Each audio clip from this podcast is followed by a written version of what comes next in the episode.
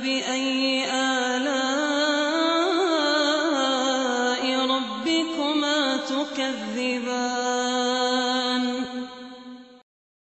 بسم الله الرحمن الرحيم. الحمد لله الذي لا يخفى عليه شيء في الأرض ولا في السماء. وأشهد أن لا إله إلا الله وحده لا شريك له. له الأسماء الحسنى والصفات العلى.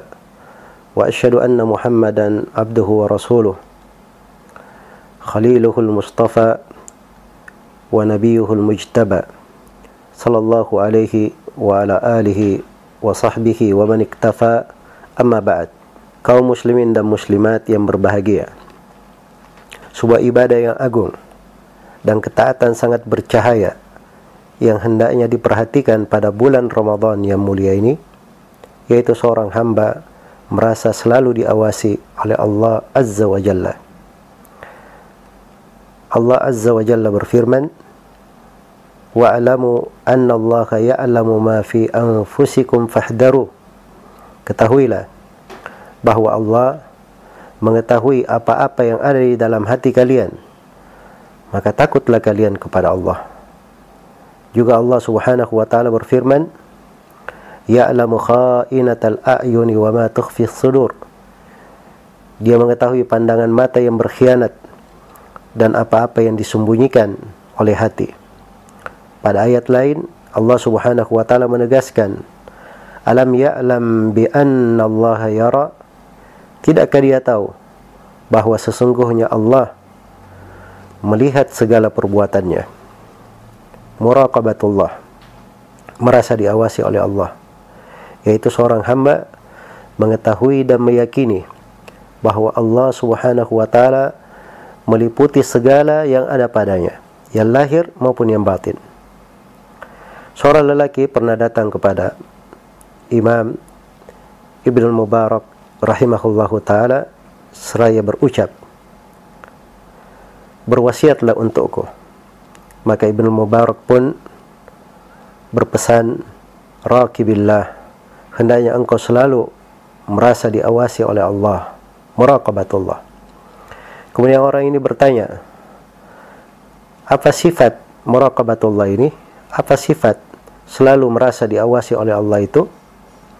Maka Ibn Mubarak pun menjawab antastahya min Allah wa kun abadan kana kata Allah yaitu engkau malu kepada Allah dan jadilah engkau selama-lamanya seperti seakan-akan melihat Allah. Sebagian ulama mengatakan bahawa muraqabatullah adalah ilmu qalbi bi qurbillahi taala. Pengetahuan hati akan kedekatan Allah taala. Dalam Ramadan ini kita melihat berbagai tuntunan yang melatih seorang hamba agar selalu merasa diawasi oleh Allah Subhanahu wa taala sehingga dia melaksanakan puasanya dengan sesempurna mungkin dan menegakkan seluruh ibadahnya di atas hal yang paling indah dan paling baiknya.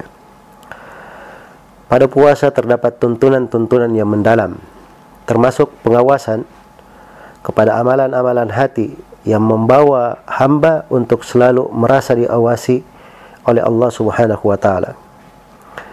Demikian pula pada salat, membaca Al-Quran dan ibadah-ibadah lainnya agar seorang hamba itu selalu merasa dekat kepada Allah Subhanahu wa taala dan merasa diawasi oleh Allah Azza wa Jalla.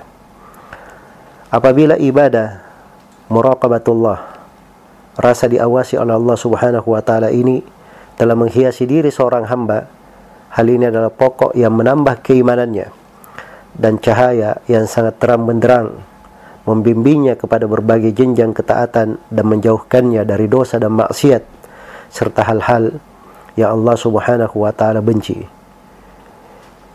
Ketika menyebutkan tujuh golongan yang diteduhi di bawah teduhan arsy pada hari kiamat, suatu hari yang tiada teduhan kecuali teduhan Allah Subhanahu wa taala. Rasulullah sallallahu alaihi wasallam menerangkan bahawa di antara tujuh golongan tersebut adalah seorang lelaki yang diajak untuk melakukan perbuatan keji oleh seorang perempuan yang memiliki kecantikan dan kedudukan. Tetapi laki-laki itu membalas, inni akhafullah. Sesungguhnya saya takut kepada Allah Subhanahu wa taala. Demikian diriwayatkan oleh Al-Bukhari dan Muslim dari Abu Hurairah radhiyallahu anhu. Merasa diawasi oleh Allah Subhanahu wa taala ini akan mengantar seorang hamba kepada tingkat ihsan yang merupakan jenjang keislaman tertinggi. Rasulullah sallallahu alaihi wasallam menjelaskan tentang ihsan an ta'budallaha ka'annaka tarah fa in lam takun tarahu fa innahu yaraka. Engkau beribadah kepada Allah seakan-akan engkau melihatnya. Apabila engkau tidak mampu seakan-akan melihatnya, maka ketahuilah bahawa Allah melihatmu. Demikian diterangkan dalam hadis Umar bin Khattab yang diriwayatkan oleh Imam Muslim. Muraqabatullah ini akan membantu seorang hamba untuk selalu ikhlas dalam amalannya. Muraqabatullah merasa diawasi oleh Allah Subhanahu wa taala akan menghiasi hamba dengan berbagai jenjang penghambaan lainnya seperti rasa malu untuk berbuat dosa dan membuang waktu pada hal yang tidak bermanfaat memiliki sakinah dan ketenangan tawakal khusyuk rasa cinta kepada Allah rasa takut rasa harapan dan selainnya ibadah muraqabatullah ini juga akan menjadikan seorang hamba selalu beradab bersama Allah Subhanahu wa taala mengagungkan dan membesarkannya.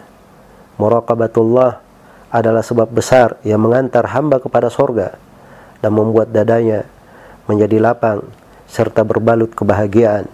Sebagaimana firasat seorang hamba akan menjadi lebih tajam dan lebih banyak benarnya karena merasa selalu diawasi oleh Allah Subhanahu wa taala.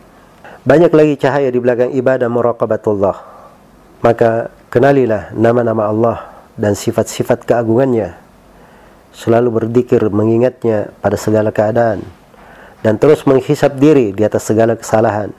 Niscaya hal itu akan menyambungmu untuk bisa selalu muraqabatullah.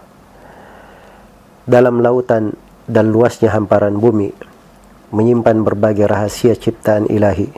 Jangan pernah berpikir engkau sendiri dari pengawasan Allah takkan bisa kau lari. Semoga Allah Subhanahu wa taala selalu menambah untuk kita semua cahaya di atas cahaya dan membukakan untuk kita pintu-pintu ibadah menuju kepada Allah dan surganya. Innahu waliyu dzalika wal qadiru alaihi. Subhanakallahumma wa bihamdik asyhadu an la ilaha illa anta astaghfiruka wa atubu ilaik. والحمد لله رب العالمين.